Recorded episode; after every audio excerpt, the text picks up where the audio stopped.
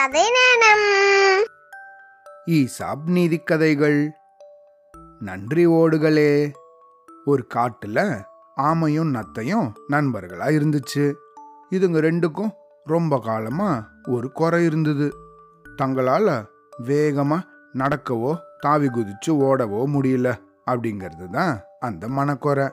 ஒரு நாள் இதுங்க ரெண்டும் அப்படியே பொழுதுபோக்கா காட்டுல நடந்துட்டு இருந்துச்சான் அப்போ ஒரு அழகான வெள்ளை நிற முயல் ஒன்று அங்கே தாவி குதிச்சு ஓடிண்டு வந்துட்டு இருந்துதான் அதை பார்த்த ஆமை முயலே கொஞ்சம் நிற்கிறையா அப்படின்னு சொல்லுச்சு. அந்த முயலும் நின்றுதான் அந்த முயலை பார்த்த நத்தை நீ எப்படி இவ்வளோ வேகமாக தாவி குதிச்சு ஓடுற? அப்படின்னு கேட்டுச்சு. உடனே அந்த முயல் இது என்ன கேள்வி?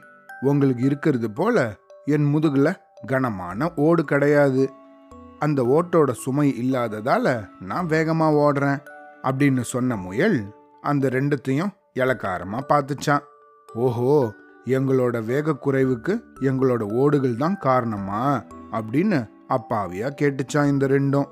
ஆமாம் உங்களோட ஓடுகளை கழட்டி போட்டிங்கன்னா என்ன போல நீங்களும் வேகமாக ஓடலாம். வேகமாக ஓடுறதுல ஒரு அலாதியான சுகம் இருக்கு தெரியுமா?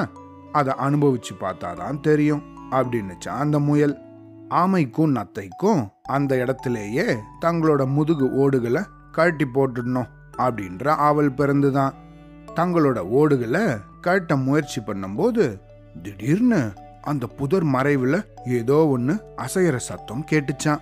ஆமையும் நத்தையும் தங்களோட ஓடுகளை கழட்டுற முயற்சியை கைவிட்டுருச்சான். சட்டுன்னு அந்த புதர் மறைவிலிருந்து ஓனாய் ஒன்று வெளிப்பட்டுதான். அது அந்த முயலை நோக்கி பாஞ்சுது. ஆமையும் நத்தையும் சட்டுன்னு தங்களோட உடம்ப அதுங்களோட ஓடுகளுக்குள்ள இழுத்துண்டு உயிர் பழைச்சிடுச்சு. ஆனா அந்த ஓனாய் அங்க இருந்த முயலை அப்படியே கவ்வி பிடிச்சிடுச்சு.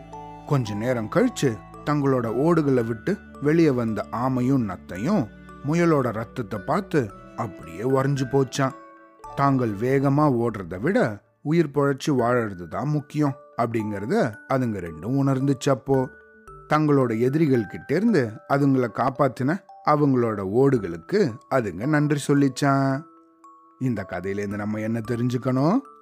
நம்ம எப்பயும் அடுத்தவங்கள போல இருக்கணும் அப்படின்னு நினைக்கக்கூடாது நமக்கே இருக்கிற தனித்திறமையை வச்சு நம்ம சந்தோஷமா இருக்கணும். சரியா? அவ்வளோதான்.